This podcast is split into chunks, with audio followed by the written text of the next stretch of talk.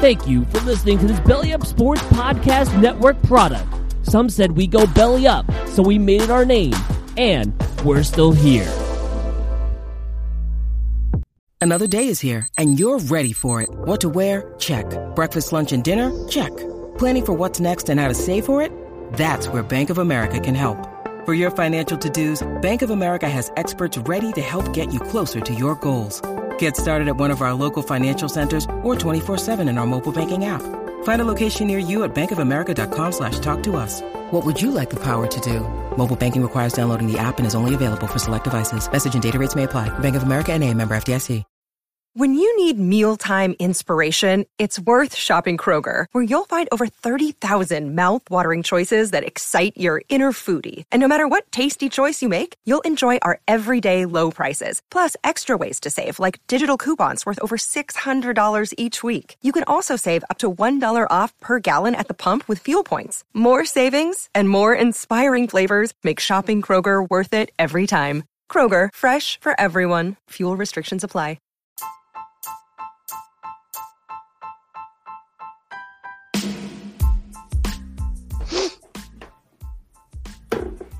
Welcome, friends and family, to another episode of the Backdoor Cut Show. You can find our podcast uh, on anywhere you find your podcasts uh, by searching Backdoor Cut Show. Also, listen to us on Nothing But Net's Dash or Dash Radio's Nothing But Net channel. Sorry, I'm still thinking about that Luka game. That was just pretty phenomenal. Uh, had me glued to the TV all afternoon. That was a good pick me up after a disappointing Celtics 76ers series. Uh, but thanks for tuning in with us. I'm Zach. With me today, I have Sam, Mason, and Rich. Rich, how are you doing today, man? Uh, I'm doing good, man. Like you said, like that was one of the best NBA games I've seen in a long time. Uh, there's been some high level play in the bubble for sure. Um, but Luka Doncic, man, what can you say? Um, he's different. Uh, but I'm doing well for sure. Happy birthday, Kobe Bryant. Let's get it. Mace, what's up? What's good? Man, uh, just devoured a carne asada burrito wet with red sauce, um, and been playing some PGA 2K21. Enjoying my weekend. Uh, what's up, Sam? I was at the lake this weekend, man, and uh, down at Beaver Lake in Mississippi. And I'll tell you that trying to pick up wakeboarding and uh, surfing and all that shit at the age of 31, uh, after having not grown up on the lake, is extremely difficult, especially because I didn't like skateboard or anything. Uh, so that's tough and, and, a big kick to the pride, but it's exciting when you're able to get up. Um, I was on the lake with a, a bunch of uh, my fiance's family, and then one of her uncles had this buddy that does barefoot skiing, and so all these dudes rolled up from Grenada, Mississippi, uh, on their barefoot skiing boat, and they started barefoot skiing, which is insane. Like you, you hang off the boom on the side of the boat and go at like 45 miles an hour and skate, ski literally on your bare feet, and then you could like hang from it and like ski on your ass and like flip around and do all these crazy tricks and whatnot. But while I was on this boat, like all these dudes are wearing Trump hats. Uh, and so like you, you get it, you know, we're in rural Mississippi and all these dudes are, you know, red blooded Americans, they think. Uh, and uh, I, one of the dudes was wearing like a Nike armband because he had uh, some sort of shit like uh, elbow injury. And I was like, oh, you know, nice armband or something. I didn't say that. I said, I commented on his armband, like you're sponsored by Nike or something. And he was like, don't even get me started on Nike. And I was like, oh shit, I made a critical error. You know, like I, I've, I've tried to not bring up politics at all this entire time on this boat, but here we are. And um, the other guy, like on the boat that was driving, goes like, uh, yeah, I'm not watching any sports now because the because uh, those players kneeling during the anthem. Um, and he's like, the flag, like the flag doesn't have anything to do with politics. And uh, and right after that, I sat there for about three seconds, and I said, "So, whose boat is this?" And just completely changed the subject and went from there. But uh, it, it, you know, in certain parts of the country you go to, and you're reminded, like, "Oh yeah, it makes sense. What happened in 2016 happened in 2016." Uh, and let's hope that what happens in 2020 isn't what happened in 2016. Uh, but I digress. Fun time on the lake. Uh, got to catch a lot of basketball this week, and uh, dude, wall to wall basketball, like straight up March Madness, four games a day. They're all like exciting and good. Uh, you can't beat it, man. Zach, what's going on with you? And trying to catch as many games as possible. Um, had some friends in town this weekend, so got to see them.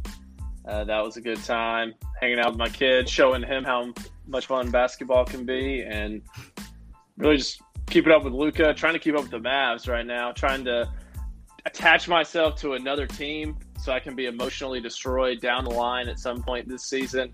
Uh, again and again and again. That's kind of what I'm searching for. Searching Mavs for love that team? in a heartless place. Yeah. Uh, I don't know. They've had a lot of the primetime games that I've been able to see. Really enjoying Utah right now, especially after Mike. You know, congrats on having another kid. Uh, he comes back in the bubble. My theory for why he was was he seven of eight from three, 27 points, something like that, is that so you have he had a newborn. He probably didn't sleep any when he was outside the bubble. Came back in the bubble, got a couple good nights rest, and he was just ready to go after that. He was rejuvenated, ready to hoop. He got a little turbo boost there. That's my Mike Conley theory for why he played so well the other day. Um, but those are two of the teams been keeping an eye on. And then Celtics been a lot of fun. Uh, they kind of took it to the 76ers, but that that wasn't really like a fair a fair shake of you know what they're capable of. I don't think so. That was kind of a, a dud of a series, but you know we'll see going forward what happens. Let's talk Mavs. Mason, what are your thoughts about that Mavs game? Um, Luka Doncic, like 46, uh, 16, and 13, um, game winning three uh, on a on a uh, ankle that we know is injured. You know, I don't know if anyone saw in the game before game three. Uh, he rolled it pretty bad, went out of the game. They taped him up. He came back in limping visibly. They iced it down. He has less than 48 hours to get get ready for an afternoon tip. Then he goes out and does that. What, what, do, what do you think of that? What do you think of that Mavs team? What do you think of that series? Yeah, I mean, Luka has just put the team on his back today. No Porzingis. Uh, I guess he has some knee issues, so he set out game four. um, and honestly, it's kind of funny just to look at the contrast between Luka and Porzingis. It makes me think that that duo is really not going to work out that long because um, one seems to be a huge pussy and one seems to be a warrior. Um, what Luka did today was incredible. I don't don't even want to talk about Porzingis. Like it's the playoffs. Got as Shaq would say, put some icy hot on it, man up. Um, Get a cortisone shot, man. yeah, yeah. I, I mean, you know, they they are, I guess, thinking about the future with him, but it's always something. Um, Luka, on the other hand, played through the pain, put the team on his back, and honestly, like the last five minutes of the fourth quarter and then all of overtime, it was all Luka, um, almost to the detriment of the Mavs' free flowing offense. They really got stagnant, and it was Luka just going one on one and making tough shot after tough shot. Euro stepping in the lane, fading away, just doing things that no one could have expected he would be doing at such a high level. I think he hit three step back threes, including the game winner. Um, you know, kind of those last couple possessions in the fourth quarter and overtime. Um, I mean, what he's doing is incredible, and it's against the supposed best defensive team in the NBA, who's got wing defender after wing defender, but somehow they those defenders being Kawhi, Paul George, uh, whichever Morris twin they have, et cetera, et cetera, don't have the pride to fight through screens, and instead Luka's getting switches onto Reggie Jackson and Lou Williams every time, and just abusing those guys when he does there were a couple possessions Kawhi D'd up, but and got stops on Luka. and you could see how you know what the claw that we remember. But on the very last possession of overtime, you know Luka is going to the top to get the ball off a little fake down screen, pretty much, and Kawhi just sends Reggie Jackson out there on the switch to go get cooked instead of manning up and playing defense. If that was LeBron, uh, like people the internet would have exploded saying he ran from that challenge. Kawhi ran from that challenge, and uh, it really hurt my heart because I, I, became a big Kawhi fan, and to see him not step up and just want to shut Luka down in the biggest moments, that's tough, man. Clippers fans out here, even before they won Game Three, said that their team is done. I believe them. That Clippers team has no cohesion. Paul George is playoff invisible. I yeah. hate to say this word twice in one show, but he's a pussy as well. Um, and it's karma for him just really being a pretty shitty dude in general. Uh, Rich, your thoughts on the Mavs Clippers series? Yeah, man. Uh, I think you hit the nail on the head with a lot of your analysis.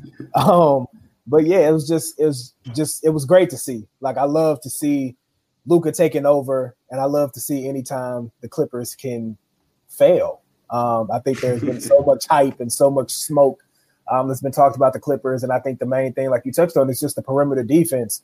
Um, that supposedly, you know, all time. Like I've I've saw things at the beginning of the year comparing Kawhi and PG to Scottie Pippen and Michael Jordan. Like, don't don't ever say that shit again. Um, Luka just carving carving these boys up, man, and it's just beautiful to watch. Honestly, um, I enjoy watching the Mavs play.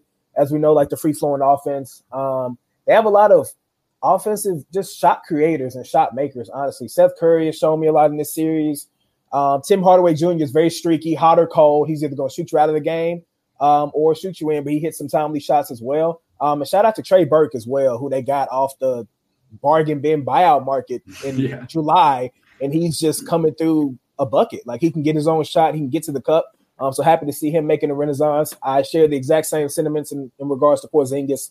Like even on the bench, like he didn't even look excited or happy or jovial supporting his team. He was just literally sitting there stoic and you know right knee soreness. All right, bro. Um, but shout out to Luka, man. That's his team. Rick Carlisle has already said that's his team. So you know he went to war for his guys, man. On this on this bum ankle, he put them over the top. Um, I'm here for all the PG slander. I'm here for everything about that. Um, I still have images of him at Russell Westbrook's re-signing party when PG re-signed with the cigar and the smoke, like just all bullshit, like just fucking bullshit. He ran from OKC. I just I can't believe that Kawhi looked at LeBron and AD and said, "Hell no, I want I want PG to be my wife. that's that's that's who I want. Like I, I, that's not working out for him. So I, I, fucking bullshit, man. what do you think, sir? what do you think, Sam? yeah, no, well, Paul I mean, I don't know. yeah, I, I, don't have anything in addition to that. I the PG thing about him dating Doc Rivers' daughter, Callie Rivers, and then impregnating a stripper uh, and now playing for Doc Rivers, but then also the Seth Curry and him storyline is fantastic. I mean, it, it's this team; these teams do not like each other. I think that was documented in Game Three, and it's kind of become it was like pretty pretty modest this game. Um, I feel like that it wasn't quite as chippy as Game Three, but we saw a lot of words exchanged, and Luka's not backing down. And like he, for whatever stereotypes people have of European players, he like does not have any of those at all. I mean, he he like like Mason pointed out, you know, you kind of think of Porzingis as the guy that's like that's how you think of a Euro, you know, someone that's going to like sore knee, sit it out, like um, kind of a finesse player. But Luka's willing to do whatever to make a team win. Um, and and like he showed, I mean, he's showing everyone what he is this series. Twenty one years old, uh, you can't speak enough hyperbole about him. Um, I mean, are the are the are the Clippers in trouble? I, so I'm I'm rooting for the Clippers in the series because um, I want to see the Lakers Clippers matchup. Um, I just want to see that. I think that'd be really good theater. And I understand if the Mavs made it there, that'd be also good. I just don't think the Mavs can win versus the Lakers. Um, and shit, maybe this version of the Clippers can't either. But I, I still like I'm holding out, thinking the Clippers could put it together, but not with Paul uh, with uh, uh, Paul George playing like this, and not with Kawhi kind of looking a little bit. He's he, you could tell. I think he's he's like, "What the hell, Paul?" And like, you're really fucking up and not helping me out. Like his body language is he's said all the right things, but it's hard when your guys letting you down like that. And not only that, when you're looking over in the East and your former team just swept uh, and is looking like the best team in the league right now, um, yeah. you left uh, the coach of the year, this offense that hums like a machine that doesn't require you to do everything. Uh, and just plays really solid, good, smart basketball, which is what Kawhi's really about. He's just about like going in playing basketball and then going to his family or whatever he likes to do in his personal time. But I, I think he made a huge mistake. I mean, I know it's revisionist history, but why leave that team? I, that makes sense to me. Zach, what's your thoughts on the Mavs clips?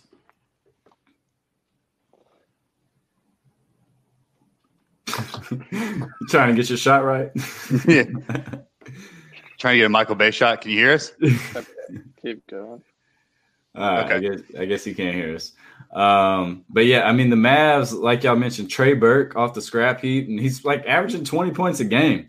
Yeah. Uh, and then Michigan, former yeah. Wolverine that took him to the national championship game, and one of the classic, uh, you know, because of tournament performance, high pick, lottery pick, uh, just never really found his home. But was Seth Curry, same same same story, you know. Like, yeah, you know, got in the league from the G League, got a ten day, and then a few years later, after a couple chances when things didn't really work out, but he got better and better as a player. And now he's got, uh, I think he signed like a 15, 20 million dollar deal, I want to say. Uh, maybe, maybe that's a little high, but he he got paid and he's found a team where his offensive abilities seem to fit really well. Zach, you back with us? Yeah. All right, we just want to get your quick thoughts on uh, Mavs Mavs clips before we move on. No, I think that what Luka's doing is stuff that you you don't see very often. Like we've been talking about in his second season, he's already doing incredible things. And he literally is like carrying such a burden for this team, especially with um, with Porzingis out, who's supposed to be his one B, and carry some of this offensive load. So Luka took 31 shots, uh, which led led everyone. The next closest person in the game was Kawhi Leonard, only took 22. Lou, Lou Williams only took 20. So Luka's just taking so many shots. You know everything is going through him. It's not even it's not even like it's so telegraphed. He gets the ball at the top of the key, everyone else spreads out. You know he's going to either try to drive or he's just going to shoot it from wherever he needs to shoot it to get a shot off from three-point range. And it's really just fascinating. And every time you think, well, I mean, he's already starting pretty far back. He's not going to be able to hit a step back from here Surely. Don't call him Shirley because he's gonna nail that three right over the Okay, Mark Jackson. oh, but uh, Sam, to answer your question about are the Clippers done, man? Unless Kawhi just takes over these next few games, I think I really think they are. Well, um, he has been. I mean, he's been playing well. Like uh, it's not on Kawhi at all. Like he he took he over the, initially well. that overtime. Like he was he was going down, you know, getting to his spots, hitting those those you know dart uh, short range mid range jumpers and and just you know he was he stopped Luka like you alluded to uh, at the end of regulation and and deed him up. And I was like all right it's quiet time. Uh, but man like and then Paul George had to drive to the cup. I thought he might get going but it, it just they just fizzled out like nothing I've ever seen before. And they just didn't have I mean I expected Paul George or I'm sorry uh, Kawhi to do what Luka ended up doing. Uh, exactly just, didn't exactly. happen you know and Luka's already doing this at 21 I mean uh, it, it's fucking insane. Like Kawhi but, uh, has to be the best player on the court if they want to win, and he hasn't. He might have been that one game so far. The Clippers are lucky as hell. Porzingis got tossed in game one because they might be down three one right now. The Clippers' yeah. final possession in regulation today was terrible too. Yep, that's that's. that's yeah, that was a. Uh, that's a Doc Rivers special. So that I think he's a horrendously overrated coach. I mean, that's on Kawhi. That's you oh, yeah. give Kawhi the ball, and your best player goes to make a play, and instead of getting to his spot at the elbow where he's like hundred uh, percent, it seems like he seems like he never misses. He settled for the step back to the right-handed dribble, um, and you know, brick the three is it's a fine look. I'm sure he can make that shot. You know, and, and I'm sure he pr- works on it, but that's Kawhi Leonard. You know your spots. Get to your spot. Um, and then we saw it in overtime. He got to his spot and Maxi Kleber helped for whatever reason um, when Clippers were down two and allowed Kawhi to pass out to the Morris twin who knocked down the corner three. Um, just that's the basketball pet peeve. You're down two, a two doesn't hurt you. Don't give up the wide open three, even if it is to is that Marcus Morris? I have no fucking idea. Marcus. Yeah, Marcus. Markieff is the one that's not as good, right? Yeah, Marcus is supposed to be the better one. They're both yeah. overrated. They're average NBA players.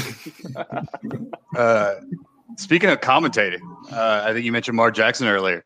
Uh, th- this bubble experience has been kind of enlightening with respect to uh, the commentators and what we feel about them, or at least in my case, like you know, we have these guys that, and, and women that are doing calling these games and they rotate through. So you'll hear one on for each team. It seems like Chris Webber is on one of the calls. Um, uh, Reggie is on one of the calls. Uh, Doris Burke is on one of the calls, and Stan Van Gundy is on one of the calls, along with the stereotypical white guy with a good voice that calls like the actual plays of the game, doesn't do the color. Uh, and th- those are you know fucking dime a dozen to me. Like they're all really good at what they do, but you know I'm not like that guy was really great or that guy wasn't great. They all do what they do and they're great. Uh, however, Stan Van Gundy's really set himself apart. He's been all over Twitter. I don't know if you heard a SVG uh, call yet, but he's fantastic, and uh, it makes sense. You know, former coach, uh, and he really good at he's really good at telling the audience what's happening and what the strategy should be. So he's great. Doris Burke, I like Doris Burke. I don't know how y'all feel, but I've always liked DB on the call. I think she's really underrated. I, I mean, I think that a lot of people just don't like hearing a woman talk about sports, and that kind of exposes some of the underlying stuff going on there. But she's great.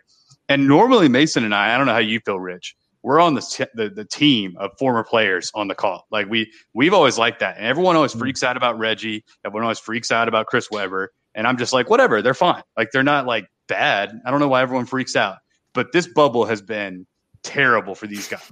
I don't know what it is because They don't we- have like four days to prepare for their Yeah, next yeah. game. They got a quick turnaround time. I don't think they're, they're, doing like, nut shit, dude. You're in the bubble. Like I don't know. Yeah, they're wasting go their back to time. your hotel room studying. and you I'm get also, pick out from whatever like- steak joint they have a contract with, and you sit and you fucking study at least the name of the coaches. You know, Mark Jackson is you know uh, you know uh, uh, enemy number one of Memphis fans now for that. But it's just like they just talk about the most dumb shit ever, and I, I like. Do, does no one play their audio back to him and say like, "What are you talking about, man?" Like it's so bizarre, and, and I wouldn't want to sound like an idiot on national television. Like I, I don't think anyone does, but all it takes is a little bit of preparation. Uh, it's just been bizarre, and honestly, like now I get it. Uh, this, how do we feel about commentating? Or, or am I crazy? Am I being like the grumpy guy on Twitter, or are they have they been crazy bad this this bubble? Yeah, I think I'm I'm also in that same vein of I enjoy the former players for sure. Like anytime I can hear some like non nerds talk about basketball, I'm all for it. Like I Right, enjoy yeah. the people that actually played the game and know what's up. Um, but yeah, it's been pretty bad. I do think I'm a huge Doris Burke fan as well. Um, not a huge Mark Jones fan, but I feel like they have a really good rapport. Um, I feel like they bounce really well off each other. They seem to enjoy commentating together. Um, but yeah, I just see Webb sometimes he, he's just rambling and he'll like answer his own questions. Like he'll say something and then he'll be like, and, and you what I mean by that." And you ask what I mean by that. And It's like nobody, we know what you mean. Nobody asked, bro. Like, nobody asked. And so like, you know, he, he's just rambling a lot. Uh lack of preparedness, maybe, but I don't think it's been terrible. Like they kill him on Twitter. Like they kill him on Twitter. I, I it, think it, it's I've been got it. That It's- bad. I, I think it's bad, bad. Like It- uh, he's been bad. Reggie, Reggie, I haven't heard Reggie a lot. I, I, I, haven't they- heard Reggie a lot either.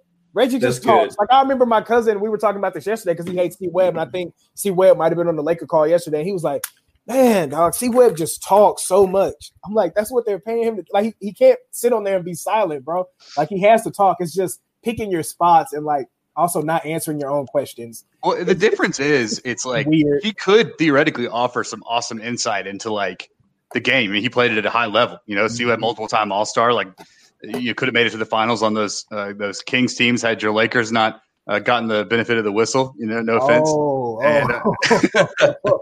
Um, we know we all know that story. But anyway, you see, we have played at a high level. He's not like some fuck Johnny rotation player. You know, he's like he's Christopher Webber, and like he he just he doesn't give you insight into the game like a Stan Van Gundy does, for example. And I know Stan Van Gundy, he's a coach, so he knows it probably on a different kind of analytical level. But he just says like, "Wow, that was a really great shot." You know, like that's his commentary. It's not like here's what here's what you need to do to make sure that shot works or here's what he's looking at like here he's looking for the defender to help off and then you know because that defender helps that he knows like he's got a he's got the defenses rotating and then so that sort of stuff that you you want to hear from a player that like really with the high basketball IQ and uh, I don't know. Like, it's just been bad, but uh, I used to like Chris Webber. Like, I used to think he was like he's pl- he's a pleasant guy, and like he's like it's not like he says dumb shit. It's just like I don't know. He just Yeah, he's a good I have enjoyed. Um, forgive me, I do not know the the white guy. Um, it's a white guy and Jim Jim Jackson, Jimmy Jackson, uh, former NBA player. They've been doing a lot of the morning nobody one p.m. games, uh, and they've been they've been slightly tolerable. They've been very pleasant. Um, I've enjoyed them a little bit. I think they're with Turner Sports, so I think they're TNT games. Um, but yeah, I had never heard Jim Jackson before, and he's somebody who also NBA player wasn't at the level of C Webb or Reggie. Um, but he's you know offering some slight glimpses into the games and whatnot. But I enjoy him. Definitely, Stan has been the highlight though for me for sure. I think for so long people have just fawned over his brother, um, and I'm kind of done with the Breen Van Gundy Jackson tandem. Like it's just kind of worn out as well. Yeah, kind of But I- tough. Yeah, yeah, that's a tough one too. I, I definitely am enjoying Stan Van Gundy in the bubble for sure.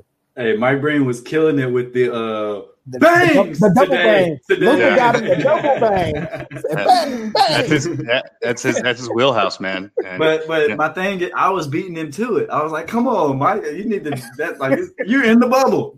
you got to say it before me." Uh, yeah, it's been not not necessarily uh, the highlight, but you know the, the some of the some of the uh, Stan Van Gundy form a fucking wall came back up and on my Twitter timeline. That's just fantastic. Jeff Van Gundy today brought that up uh, the the last Yeah. play of the, the Mavs, and he's like, if my brother was coaching, you know, we'd have him form a wall, and I love that. Uh, just good stuff from the Van Gundys in general. Um, Yeah, it's amazing how much better someone like Stan or Doris sounds because they spend like maybe an hour researching the teams. You know, like Right. Uh, it, it. I mean, I'm sure it's a di- difficult job, but some of those old players Is just show, show up and take that check. Is it? Yeah. like, I I mean, mean, it can't be paid easy. literally know the NBA. That's what you do, though. Yeah. Like you spent, say, you spend eight hours a day at your job, eight plus hours. Then, if that's your job is to is to watch basketball, then you would expect a little bit higher level of knowledge, at least of the people involved in the game. Yeah, you you would expect that, but fellas, their checks are coming. You know, regardless, it doesn't matter. it's not like Yeah. ours where it's based on our work performance. Like they getting them checks sure. no matter what. Yeah, and that, but that doesn't mean we can't call them out for being bad at their job or I mean, lazy. You yeah, know, we we, just can say that. Yeah, I'm just I- telling I- you, they don't care that they suck. like it's obviously. obvious. Yeah, like obviously, which what that sucks. You know, like it's not a good product for us. Like if, if the guys at the Toyota factory building like 4Runners were like, nah, yeah, we're our paychecks going regardless, and I'm driving on the interstate, my shit fucking flies over the, you know, I'm dead. It's like that, that sucks. Anyway, uh, Yeah. So you, you hear um, me? You heard me. Yeah. Uh, Uh, Charles Barkley- uh, Charles Barkley mentioned on the call that he, uh, were, him and Shaq were talking about cortisone shots, and Charles brought up how he got a different shot at one point that was like they used to give to horses, and then everyone got real quiet, and Shaq was like, "I didn't get that." Charles was like, "I don't remember what it was called," and I'm pretty sure he like broke all NBA uh, like drug like performance enhancer protocol and just aired out the Suns organization. Yeah, so hopefully the good. statute of limitations is run on that. Um, but that's fantastic. Those guys are great. You know that that's that's good shit. And like I will never. Those are my guys. Like, uh, but Yeah. you know, not C Webb. And that came up last night about how boring the ESPN studio show is. The halftime, pregame. Is that Jalen. Rose and uh, who else is on that? I think last night it was uh Richard Jefferson, Rachel Nichols. somebody and else. Is Vince, somebody is. Vince on And that? sometimes it's Maria Taylor and Jalen Rose. Yeah. Okay. Uh, no, Vince is on like the players only kind of version of TNT. Okay. But let me just go ahead and say this: Vince is not a, a studio guy. He needs to be at the games, being a commentator. He is just way too boring to be a studio guy. Like they had him up there with I think it was C Wade, I mean uh, D Wade and, and uh, damn, He his disagreed with everybody. Like, Yeah, he yeah. was like, "Yeah, Luka's real good." He was like, "Yep, real good."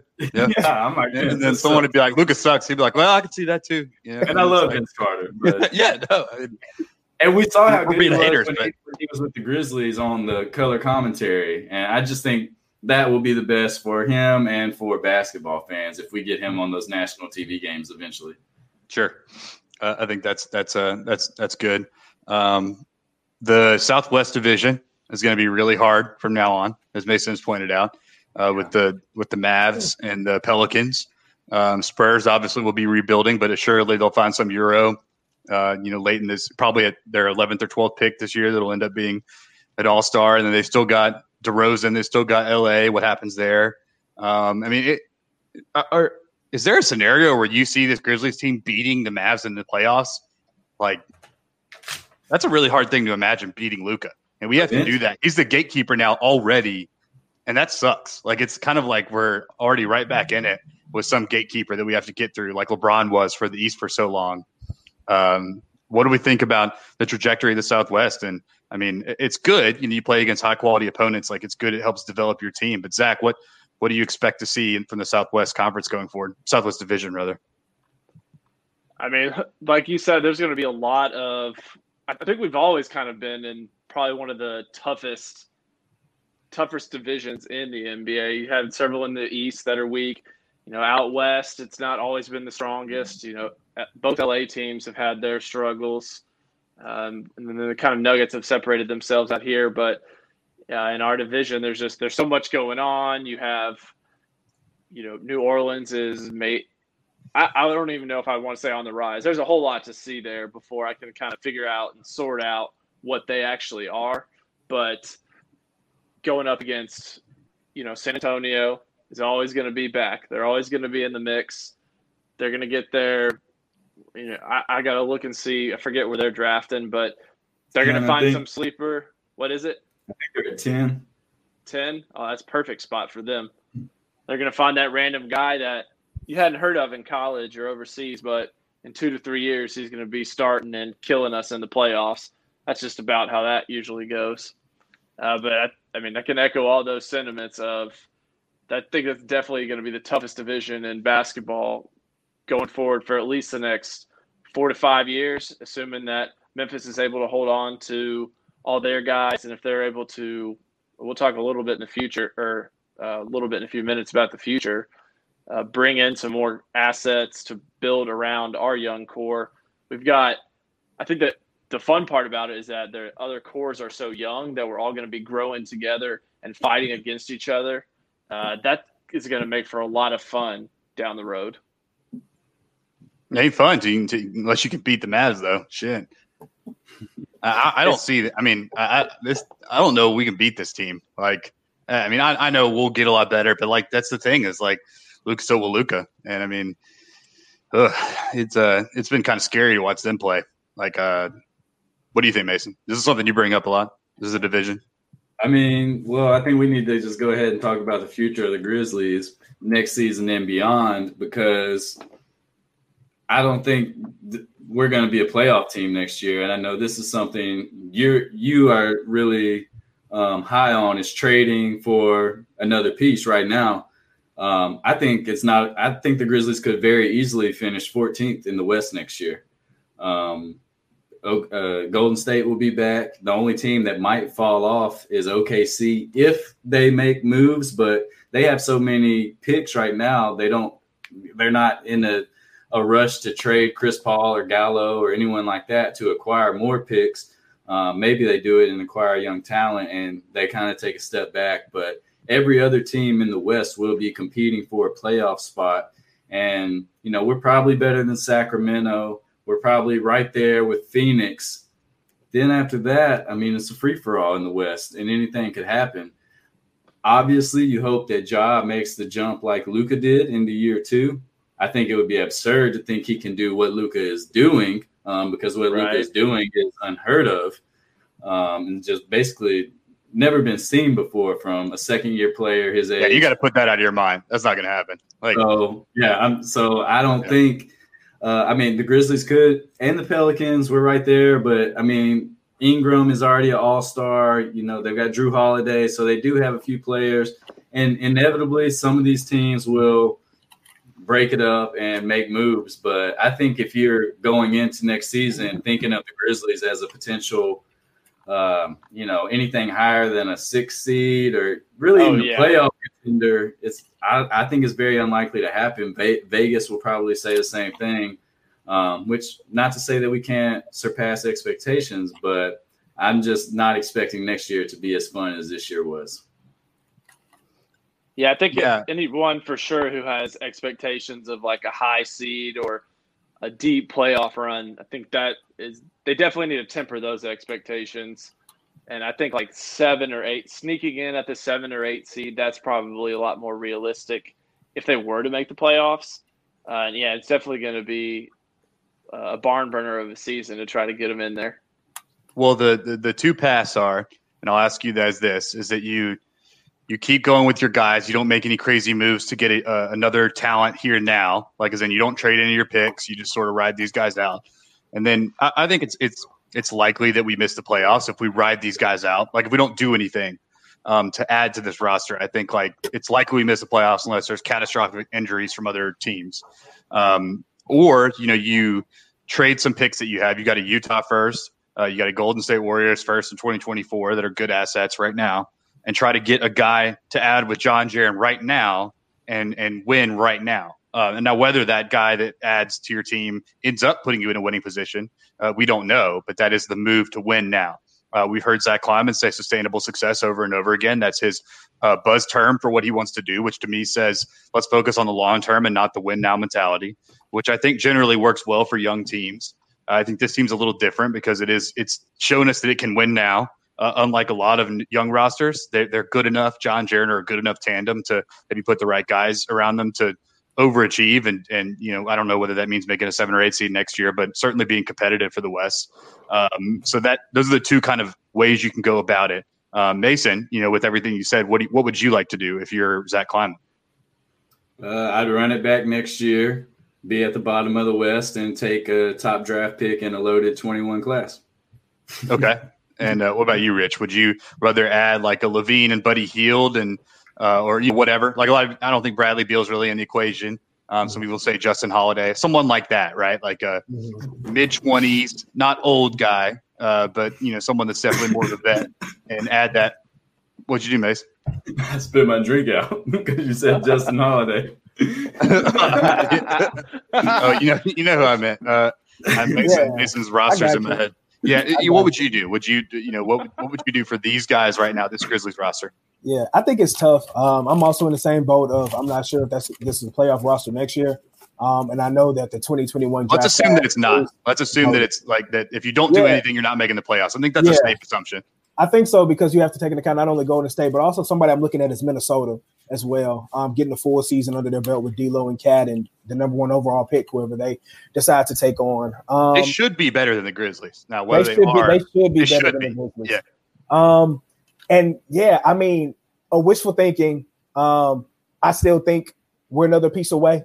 Uh, whether a Buddy Hield or Zach LaVine is a game changer, even somebody like a like a Justin Jackson in Dallas who can't seem to get in their rotation, um, but who can also put the ball in the basket as a high percentage three point shooter, et cetera.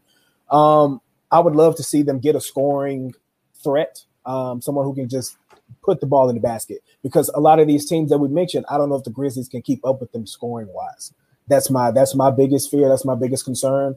Um, but honestly, this year was fun as hell. Um, I would definitely be inclined to run it back, um, just because I still think we haven't seen a healthy Winslow integrated, who was supposed to be that new piece, that Swiss Army knife. Um, so I think that they're probably going to run it back, see what they have. Um, but I still think that even in that, there's still another piece that needs to be added sometime down the line, whether that's a high level draft pick or another scoring mid tier veteran player. Would you rather And- trade? And I'll get to Zach. Would you rather trade the uh, the picks that we have now that you don't know what those become? You don't even know where they fall because we don't know how good those teams are going to be. We just saw the Celtics, Kings, and Grizzlies pick become kind of trashy, you know, because they kept them and didn't trade them. Um, that is one kind of school of thought.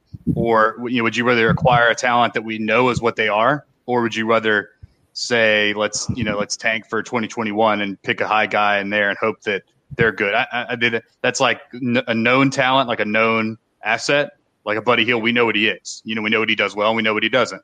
Uh, or like hope that we take a guy in 2021 that probably has a higher ceiling than Buddy Hield, like a Jalen Green, for example, uh, but also might not turn out. Um, and what, what would you rather do, Rich? I would fucking love Buddy Hield. Uh, I would love Buddy Hield, who is kind of disgruntled in Sacramento anyway, um, coming off the bench. Um, but I mean, like you said, we know who he is. He's been the same player since he was at Oklahoma, right? High volume shooter, scorer, not really contributing much else. But what the Grizzlies need is someone who can score the ball in the basket because there's just so many periods of time where it's just plodding and where we're searching for a basket, we're searching for a bucket. And you know, with draft picks, of course, that's hit or miss. We fucking hit on Ja, we fucking hit on Brandon Clarke, we fucking hit on Jaren. So I do trust this front office um, to make a, the right decision in drafting, uh, which I didn't with the previous regime, of course. Um, but to answer your question, give me Buddy Hield or Zach LaVine. Zach, what do you think? What would you do? Zach was frozen as hell. Oh, yeah. Uh, all right. So Sam, let me ask you this: If you say So you first- don't, oh, Zach, First, Zach- thanks everyone for listening to us on Dash Radio is Nothing But Net channel, and and All right, I'm gonna remove Zach. Um, so let me if if you uh if you add Zach LaVine or Buddy Hield to this team, say you don't have to trade anyone away, where where does that get us in the West? So the theory is like, and and I, I mean, it's no secret that I'm more of like, I, I think putting a guy around these guys and showing the team's commitment to winning is important. Uh, th- This is the Verno school of thought, right? Like you, like you, th- these guys have shown that they want to win, that they don't want to tank, and I, I, I would be afraid of like the kind of the mental mechanics of just having a really bad season. And I know that you know if like they just lose a bunch, like I don't think they're going to suddenly be losers like we saw for the Suns for the longest time. Um, but I think you you really wouldn't have to give up for for Buddy, for example. I don't think you'd have to give up like a current roster guy like Brandon Clarke is a guy we don't want to give up. Obviously, I think we'd be able to trade those picks. Um, you know, like the the picks I mentioned, the Golden State pick, the Utah pick, maybe another uh, pick of ours in 2023 or something when we should theoretically be pretty good. And those picks, I don't think will be good. Uh, I think they're good assets to trade now, but I think you run the risk of waiting and then suddenly you're picking 15. Um, your roster is middling in the West and it's like, are you really going to add a guy that helps you right now? Um, you're, you're, you're picking based on like what could potentially happen. And everyone assumes with drafts that the best case scenario happens when it almost certainly does never does. Uh, you never end up where you want to. Uh, it's often contrary to what you end up doing. Like for example, the Jaren year, you know, we we dropped down to fourth in the Luka draft, and then the Ja year, we like try to win, and then we end up vaulting to second. And I know that's the NBA doesn't scheme that, but it's just like with the new flattening of the curve in the draft, it, you know, I, I don't even think trying to win next year necessarily hurts our odds at, at launching up into the draft if things don't work out. Um, but I, I, would just like to see this these guys at this age take a run while they're on rookie deals, and we have the money to plug in someone that can score at that spot if we can get one of those guys in. Um, I'd like to see them play and see what they could do, you know. And if and if they fail and end up winning 35 games and missing the playoffs, then we, you know, then we end up in the draft and we see what happens. But then we know, you know what I mean? Like, uh, I just kind of like to see what that could look like. Yeah, I understand where you're coming from, and and to be clear, I don't want to tank next year. I just don't think we will be good. You think it'll necessarily win. tank? Yeah, we'll yeah. just naturally tank, right? Yeah, and I mean maybe I'll be surprised. Like Rich said, we haven't seen Justice Winslow, we haven't seen Dillon Brooks as the two guard, or maybe coming off the bench in a different role. So things could change um, by the time we see this team next year, whenever that may be. Hell, they might have enough time that Ja's a you know an all star by the time we come back because he's improved so much. Right. Uh, because it, yeah, Adam Silver has said that he their goal is to play when fans can be back in arenas next season, and I mean that's not on the horizon anytime soon.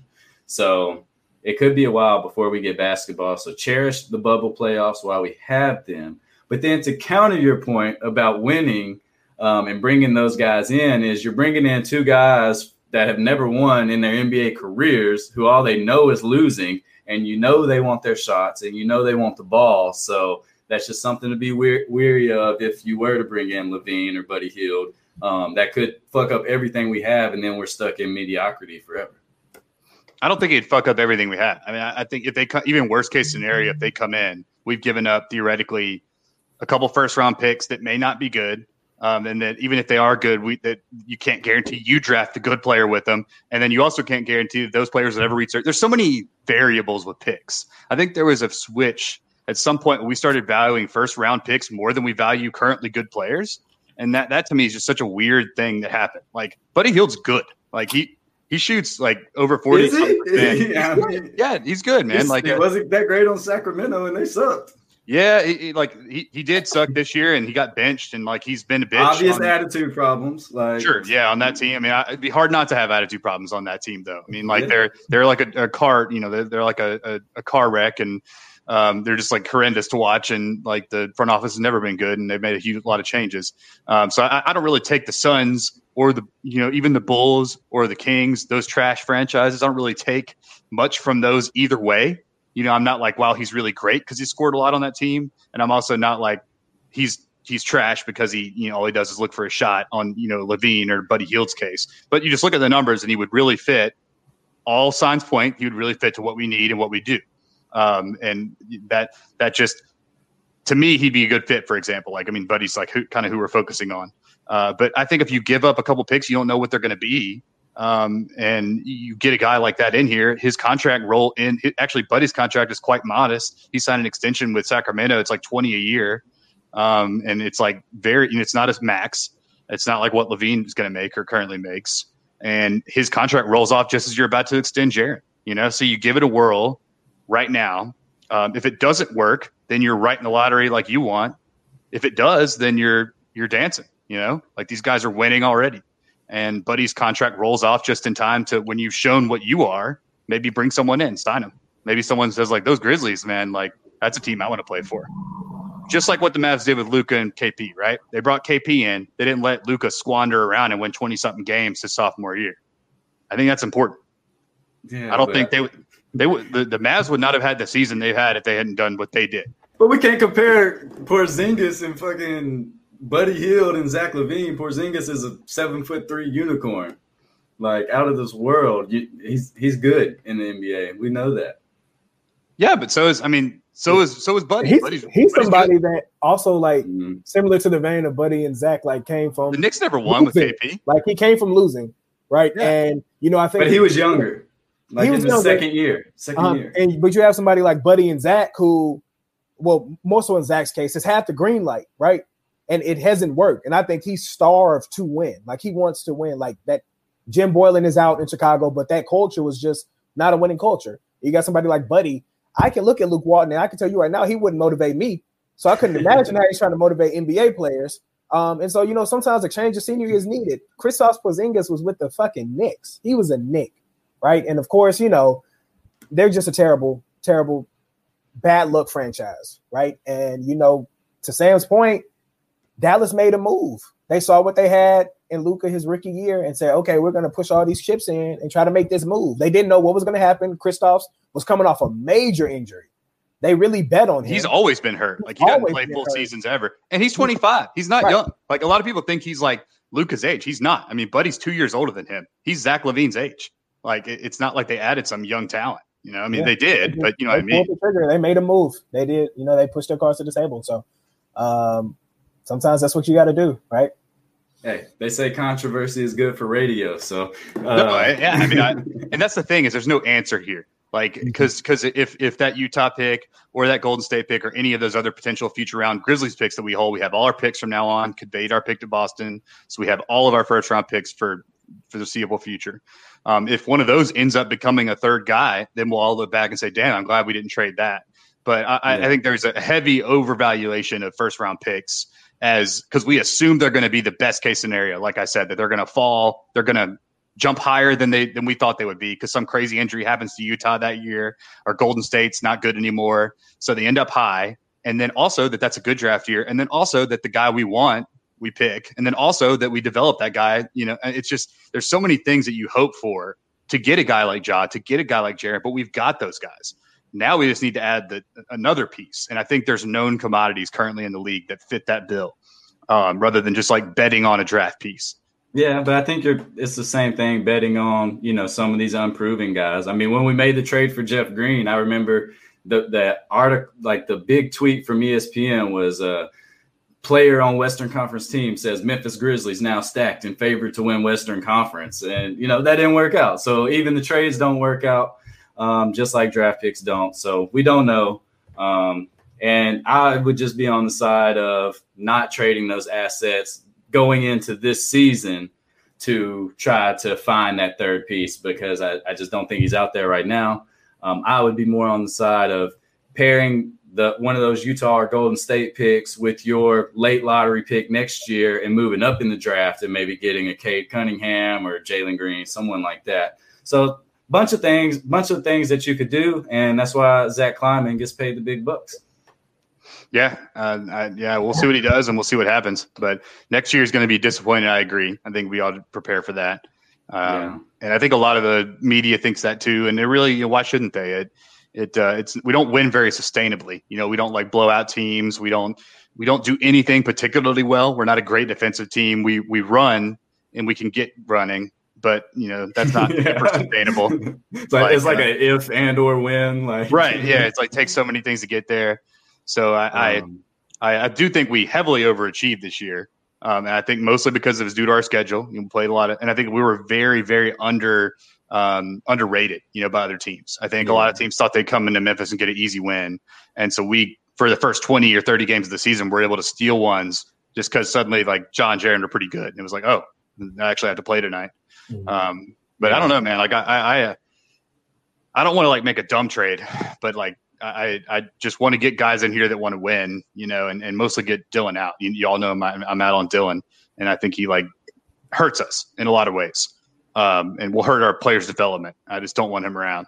Uh, and so, but we need, but but right now the way our roster is constructed is we need him to win. So that to me is the worst scenario where he feels like he's needed to win because he literally is.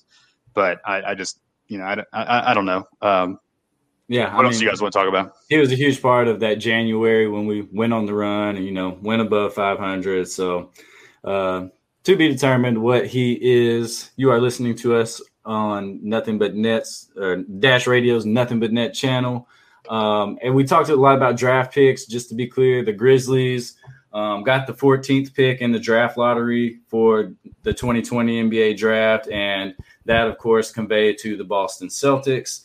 Um, so as Sam mentioned, we are free of you know owing picks to anyone. We got all our own money in our pockets walking down the street moving forward. We got some uh, other people's money too. Yeah, we got a little extra yeah. change, man. We took mm-hmm. some lunch money. Um, shout out to the Mike Conley trade.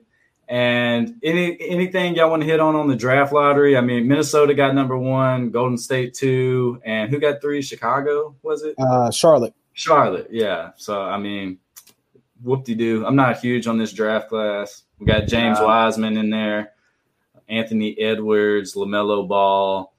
My my take on this draft is that there's like, and, and this is everyone said this, so I'm just copying like Kevin O'Connor or something. But he, he's there's like a million, and reading his draft guide and reading other draft guides, at like from from pick ten to pick like 25, there's just insert name of like three and D wing um, you know, guys that can shoot, guys that are like either, you know, 22, a little older, played four years in college, or some, uh, you know, 18, 19 year olds that have like crazy wingspans that are more upside. But there's just a lot of guys like that that could be great rotation, starting rotation, Danny Green type players this draft. Um, you know, it, so I think there's a. It sucks we oh, don't have. Oh, Danny Green. Oh, Danny Green. Yeah, sorry, not, not like Danny Green. Oh, yeah, sorry, I didn't mean to trigger you, Rich. How many more? how many more? How uh, many more? How many more are you gonna take, bro? He got to look at he got to look at Dame's jersey because it says zero more. stop, Dude, stop, um, if you're listening, please. Yeah. So so my, my my what I, my desire would be if I mean and, and of course like anytime we propose these fake blog boy trades. It's like we, we, don't know shit. We don't know if any team would actually accept this. Uh, so you're like you're supposing that the Grizzlies would even want to do it, and then also they'd be able to find someone that would w- also want to do it. But my theory is like you trade Dillon um, to to try to get somewhere in the middle of the first round and draft one of these a Dillon replacement basically that's younger and smarter and better and a better fit for our culture, which we're establishing, and which Kleiman mentioned a lot in his uh, in his uh, mm-hmm. uh, closing speech was the culture of young guys that like each other, that are smart, that love the game, you know, that, that want to excel at their profession, which is playing basketball. Uh, and I think they've really done that with Brandon Clarke, with Jaren, with Ja, um, and, and Tyus, their additions, Justice. Those kids are all like they got. There's great kids, man, and they just get it. You know, they're not going to be fucking around and doing dumb shit any more than anyone would at that age. But they're not like particularly ridiculous or anything. Um, so I say all this to say, I've texted this. Aaron Nesmith at Vandy's my guy in, in the middle of the first round. He's um he's uh like 20. He's right in the age of John Jaren. He's six six. Uh, 6'10 wingspan, 220s. He's a he's a thick athletic kid, uh, and he shot 56% from three at Vandy. Uh, got hurt. He had a foot injury that put him out the rest of the season. But he averaged 23 points a game for him. He was their best player, um, and and he, he's just like the, the prototypical, you know, two guard, two or three guard that can switch and guard anybody. He can play that the switching offense that that uh, the five man out offense that uh, that we like to play. And I, I, think that adding a guy like that this year makes a lot of sense. Um, so that would be my desire. What, what, what have you guys seen from the draft? I think you you touched on it a lot. I've seen a lot of wings, right? Three and D.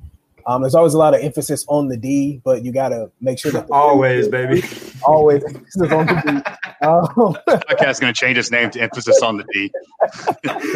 uh, and you know, I love Nesmith. Um, he's definitely yeah, Nesmith's another one. Um, I love Saddiq Bey um, from Villanova. Um, who else? Man, this this draft. Evan Bissell from TCU. Yeah, definitely. Uh, this draft is just not top heavy at all. Like, there's just I would have hated to have a high lottery pick in this draft. I literally do not know what those decisions are going to be. Um, but you just trade I, down, I guess. Yeah, you trade down. Yeah. Um, there's some talk that some teams are going to do that, but yeah, I definitely think you know if the Grizz were able to package a deal when they could move up in that mid tier area of the first round to snag one of those, you know, six six six seven shooter wing defenders. Um, you know, high IQ, high character guys um, would definitely be great. Um, all the draft profiles and mocks that I've been reading, um, you know, this draft is just 2021 is where it's at. Um, is what I've taken away from all of this is that 2021 draft is where it's at. Um, but yeah, I think my guy would definitely be uh, Sam. Your point, the Vandy uh, Yeah, I think we lost Rich too. The internet's just taking people out one by one tonight. Um, so yeah, I don't know a lot about the draft. I don't think it's unheard of for us to trade up in this year's draft and try to find that missing piece. Um, I don't think it would be a missing third option. I think it would be just another really good guy to have around. A rotation maybe, player. That- yeah, that could player. exactly that can maybe become that. I mean, you, you never know with these guys, right? Like, I mean, Kawhi Leonard, no one thought it's just you know you hear those stories all the time.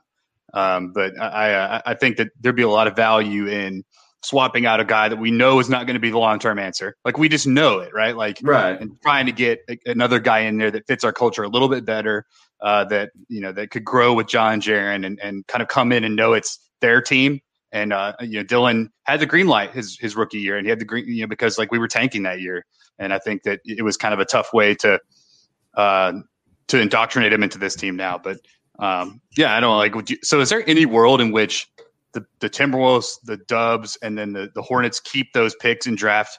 You know, the number, the top three guys: Lamelo, Wiseman, and and uh, Anthony Edwards are the the commonly top three. I, I heard someone say that if if uh, that those three are going to be taken at the top, like regardless, because if if any of those three guys, three teams don't don't value those guys, they'll just trade down. But they will trade down to a team that obviously does value them and wants to take them there because why else would you trade up unless you wanted those three guys? Because you know you're going to be able to get other guys later because um, you know so you could just sit back and hang out. So that there is a lot of basically consensus. Those three guys are going to go up there. But does the Timberwolves pair Anthony Edwards with D'Lo and KAT? Uh, do they trade down? I mean, what what what happens in the draft? Have you guys heard anything, or what what are your Yeah. theories?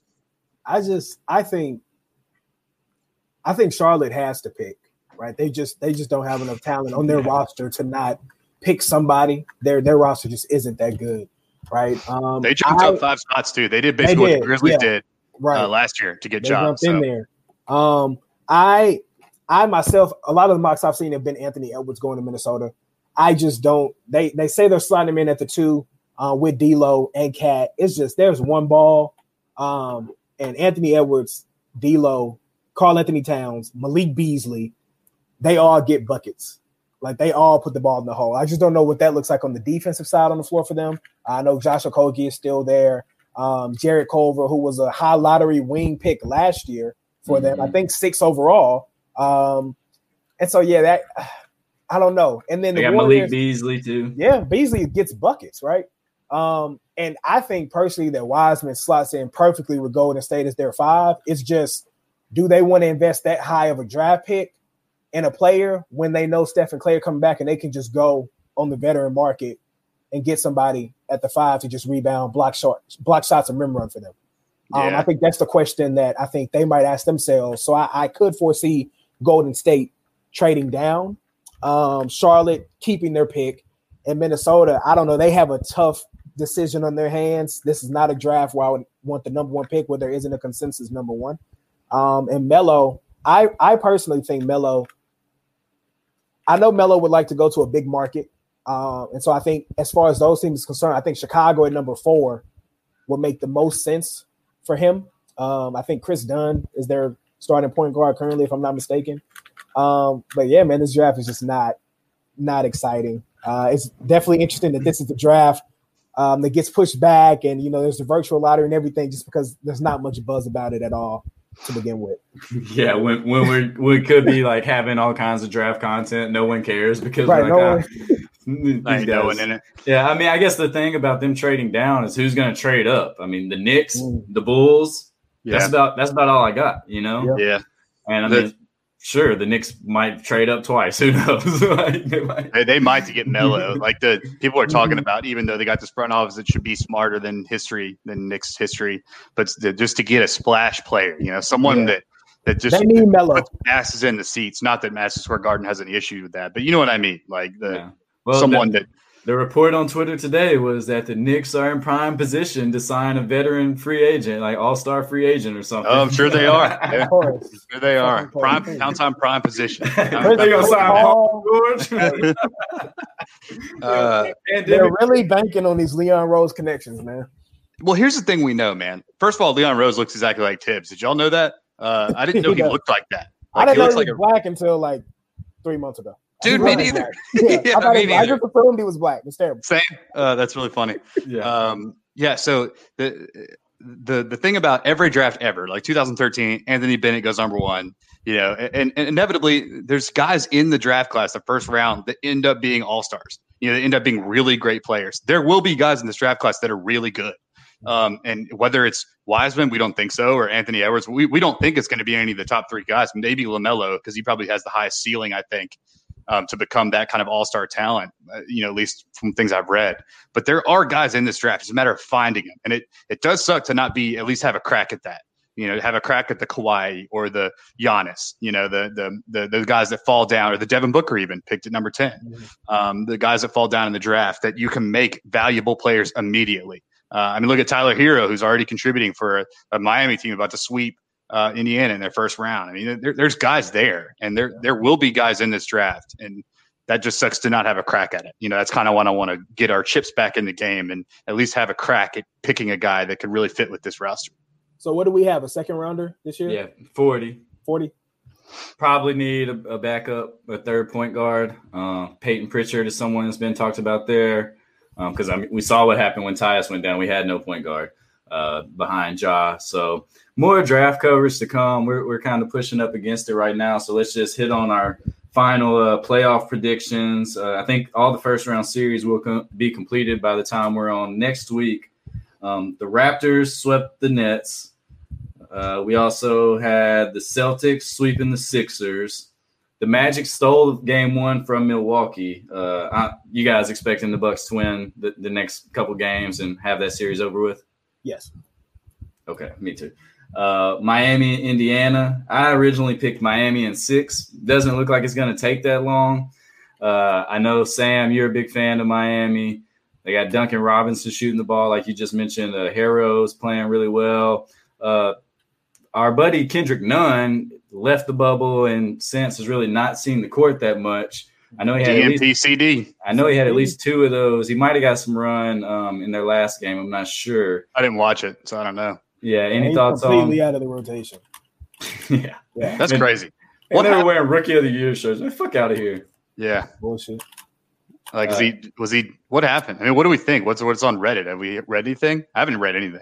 I haven't looked into it. Um, you know, they they the reason around him leaving the bubble is kind of unclear.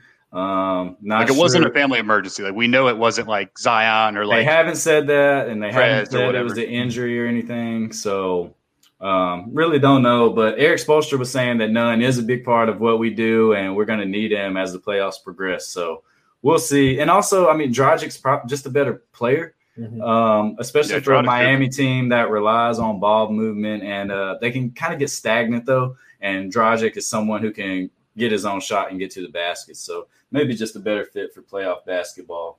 Uh, anyone expecting the Pacers to make a comeback? no. Cool. They really missed the bonus. All right. Uh, Houston, OKC. OKC got one game. How y'all feeling about that series, Rich?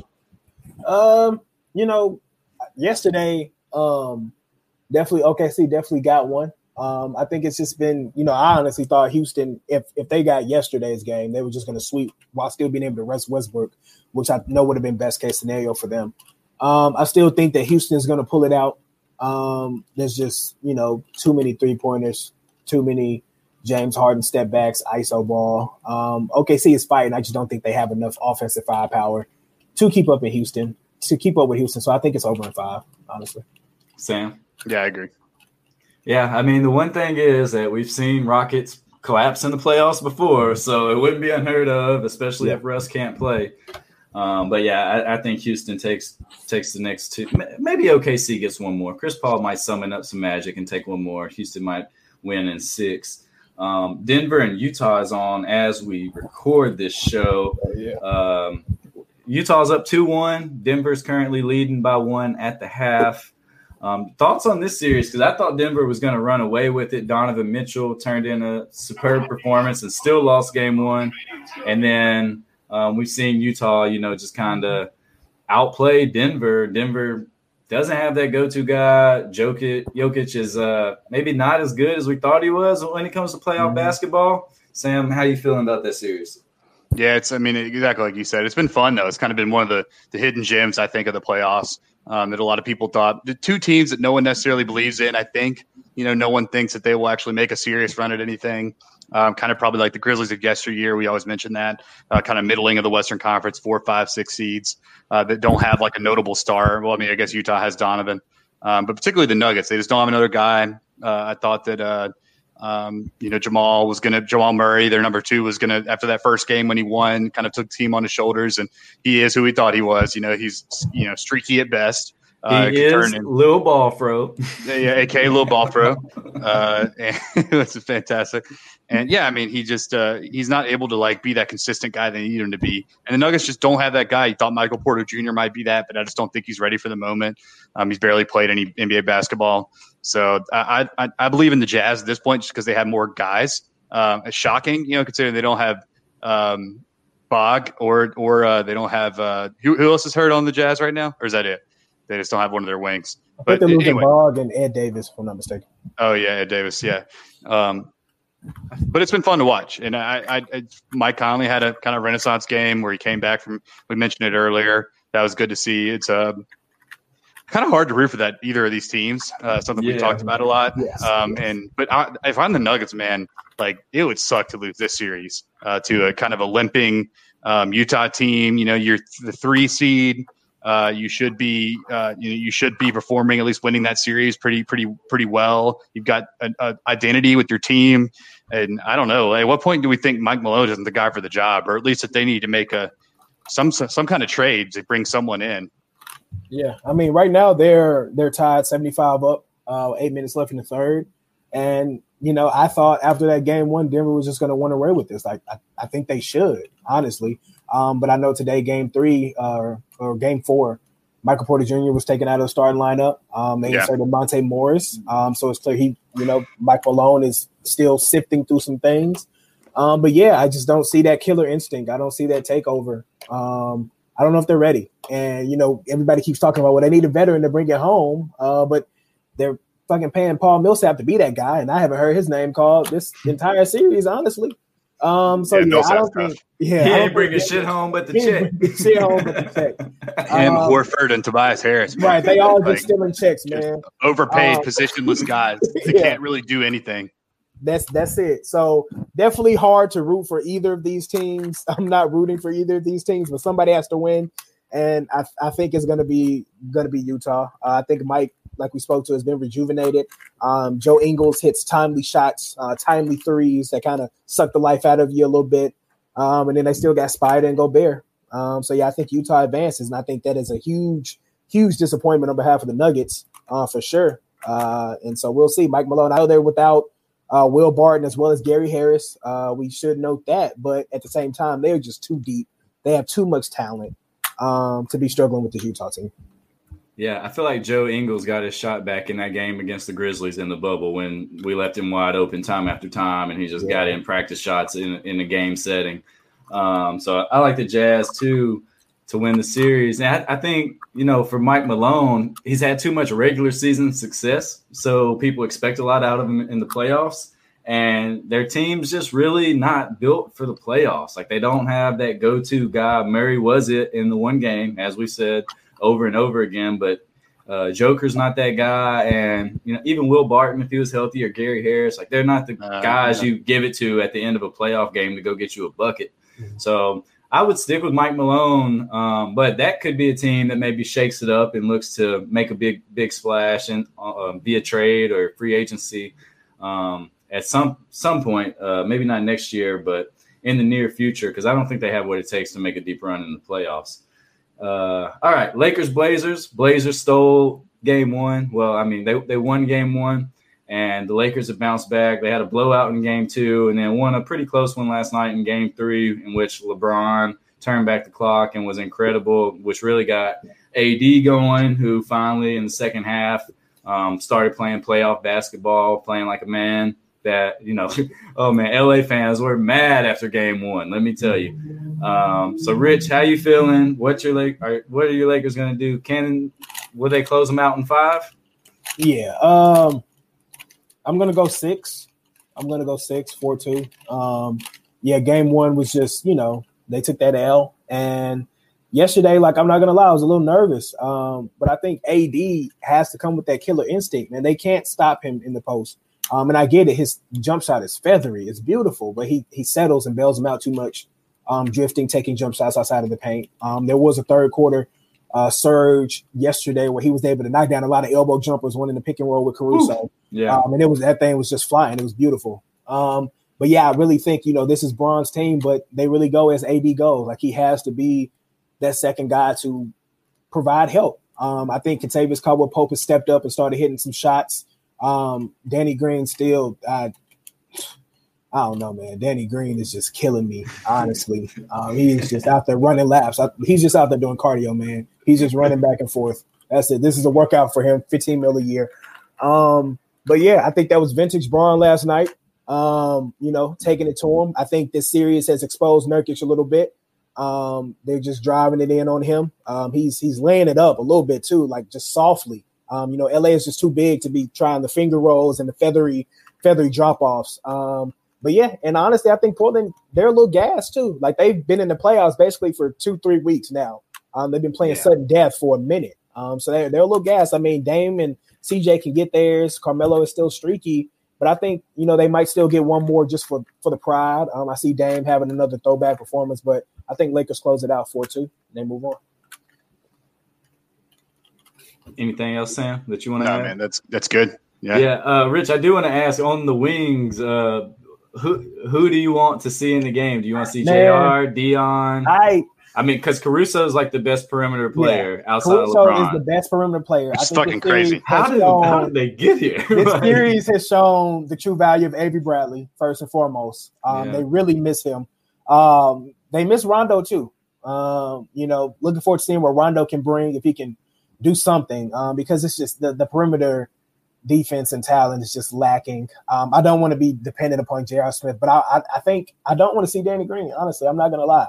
Um, we like to talk about defense and hitting shots, but he, it's just not there right now. Um, J.R. has had an opportunity. His shot's still a little off. Um, I, I, honestly would like to see, you know, KCP, Caruso, and Dion. Um, Dion can get a bucket, but the thing he's a liability on the defensive end. Yeah. Um, but Lakers need shot creators. Sometimes they get stagnant when Bron and AD aren't out there. Dion Waiters, if it's one thing he can do, is create his own shot. He can get to the lane, get a bucket. Um, but yeah, I think this roster is being exposed as well. It leaves a lot to be desired. It's a lot of past their prime, um, just NBA role players um, paired up with AD and LeBron James. And the roster is just not that deep. Uh, we should not be as dependent upon Caruso as we are. Um, but shout out to him for, for, for stepping up and trying. But there's only so much he can do. He's limited. Um, he's pesky as fuck, man. He's pesky like, as fuck. Any rebound that comes down, he's swiping up. I just need him to hit them open shots, man. He's got to hit those open threes on the driving kick. Like he's got to. Um, but yeah, I think we go as AD goes, and you know we're gonna have to ride him home. He's the he's he's the big dog. So we'll see. We need some wings and some guards this summer though, for sure. I would love like a like a DJ Augustin or something. Like we need that backup guard who can just facilitate offense, just get people in their spots, run the show. Um, but yeah, we need a they, they need a lot, honestly. This roster to be the number one seed in the West is not that talented, to be real. Um, and I think that's just a testament to AD and Bron, um, you know. And shout out Frank Vogel too for not getting in LeBron's way. So, uh, all right, in the final series, Clippers Mavericks. Sam, how you see this one playing out? Uh, seven, man. Like I think it's going to seven.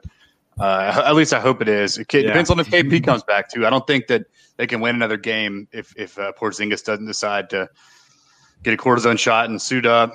Um, I just can't see Luka doing this again. Uh, it took literally the a transcendent, you know, like uh, a Hall of Fame level playoff performance to get this win in overtime. Uh, even with his guys doing pretty well. I mean, you got a 25 point game from Trey Burke. Uh, you just can't count on a lot of that. Um, so I think they need a his second banana to come in uh, and and help him out a little bit. I just can't see that happening again. But then again, I didn't see it happening this time. So he's uh, he keeps impressing me with every game. Um, but yeah, I see that going to seven. We didn't talk about uh, we didn't talk about the Celtics Toronto second round matchup too, which is going to be fantastic. I think those games start Thursday, so those games will have started uh, when we by the time we record next time, which I think is going to be epic. Um, what do we think about the 76ers, man? Swept uh, a roster that was ill put together from the beginning. Uh, front office is just spiraling out of control, and a coach is probably about to be fired. I mean, not not good looking out over there with those Philly Frenetic fans. Yeah, it's just a hot ass mess. Um, I think from the process to Sam Hinkie's uh, resigning, Elton Brand coming in, um, the the the wasted lottery picks, um, being carved up by Jayson Tatum, who you could have had, definitely doesn't help um, at all. Um, but yeah, they're just an ill put together roster. The fit is just atrocious. Um, I don't trust Joel Embiid as the number one on any contending team. Um, you know, I think Ben Simmons' injury definitely hurt, um, but I still think the Celtics would have beat them. They probably wouldn't have got swept, um, but they still would have beat them. And yeah, I just, it just, I don't know, man. It's for Joel. It just, it looks like it's hurting him, honestly, to run up and down the court. Like he's laboring. Um, it's just, it's tough. He's gifted, talented as fuck.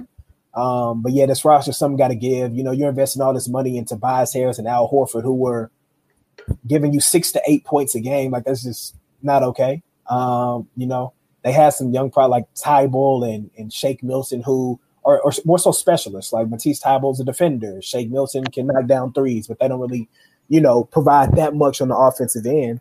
I just don't know where they go from here. I don't know, you know, where, you know, if Joel and Ben coexist together in a winning environment.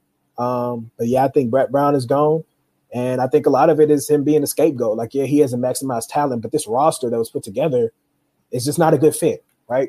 He can't really control that. And I think you look at a team like Boston, who it, it, pains me to ever like talk positively about the Celtics. I loathe the Celtics, but I fucking love Jayson Tatum and Jaylen Brown. I think they are two of the best wings in the league. Um, and they're just they're just running, man. And I think you know they lost Gordon Hayward. They haven't missed a beat honestly. So I think Man, Toronto, right, might have helped. This Toronto Boston series is going to be popcorn ready. So yeah, I'm looking forward awesome. to it. Well, yeah. and, and, and uh, before we get into what else happens with uh, Clippers and Mavs, I want to bring up the possibility of the the 76ers wanting to unload either Horford or out of uh, or Tobias Harris, and your Memphis Grizzlies having some cap space potentially. Um, at, you know, at, uh, next season, if we were able to trade uh, Gorgui Dieng and expiring, and a few other expirings on our roster as well. Is that something that you would be interested in, Mason, taking on a shitty contract um, for a, a, bunch of Philly first round picks uh, next year, uh, in, in addition to your plan, or is that is that something you would rather not do? I mean, I think it would definitely uh, expedite the tank if that's what we're trying to do. I don't want anything to do with those those two guys. I'm not going to call them losers, but I don't want anything to do with Tobias Harris or Al Horford. I think um, Al Horford could be good for the for the team. I mean, we wouldn't be better, but I think he's a good he, guy to have in your If he was on like a vet minimum, yeah, but he's yeah. making maximum contract. I don't how Elton Brand can justify letting Jimmy Butler and JJ Redick walk when you have Embiid and Simmons and you bring in uh, you re-sign Tobias instead of Jimmy and you bring in Al Horford uh, to try to do the tw- Twin Towers thing in 2020. Absolutely ridiculous. I mean, malpractice, some would say. Uh, mm. Just, uh, just ridiculous. You had a team that was really good, and Jimmy Butler was the heart and soul of it. And you know, you let them walk, and here you are now in honestly a deep pile of shit uh, for the 76ers. There's no easy way out of it, but no, nah, I'm not trying to. I don't want Al Horford or, or Tobias. Yeah, same. I'm I'm good. I saw some on Twitter today. It was like a, a Al Horford and some picks or something coming back to the Grizz, and yeah, I'm good. Yeah, two first round. Those guys, those guys yeah. are they might be good locker room guys now, but they're not going to be in Memphis. I can tell you that. Al Al Horford especially.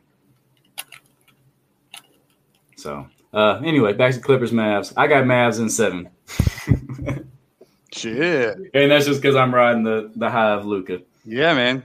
Yeah. It'd be cool. I mean, it'd be a, a that would even expedite him even further. I, I just don't want the Mavs to fucking win because we have to play him. You know, I don't want them to get like a playoff win under their belt and confidence. And then once you got a young player that good, confident, it, I'm looking out for us, like more so the self preservation. You know. Yeah, I mean, we we are going to have to hate this team really soon. Hopefully, um, hopefully we'll be in playoff battles with them.